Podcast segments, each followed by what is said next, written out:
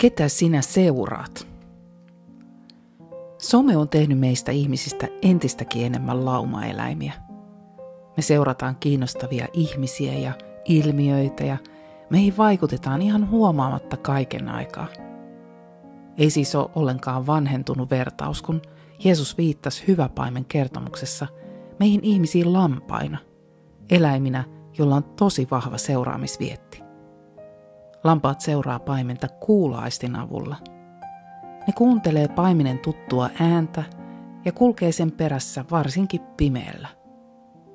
Lampailla on nimittäin aika huono näköaisti.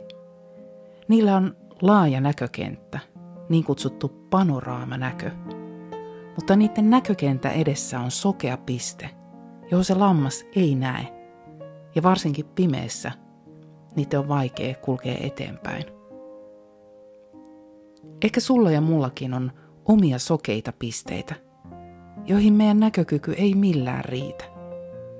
Aina me kompastutaan johonkin samaan asiaan, jota me ei millään nähdä siellä edessämme.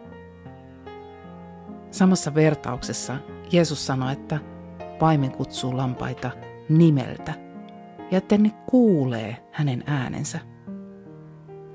Eli ehkä tällaisenakin someaikana kannattaa miettiä, ketä seuraa. Ja kenen ääntä kuunnella. Ja kuka on se, joka saa kuljettaa sua silloin varsinkin, kun on kaikkein pimeintä.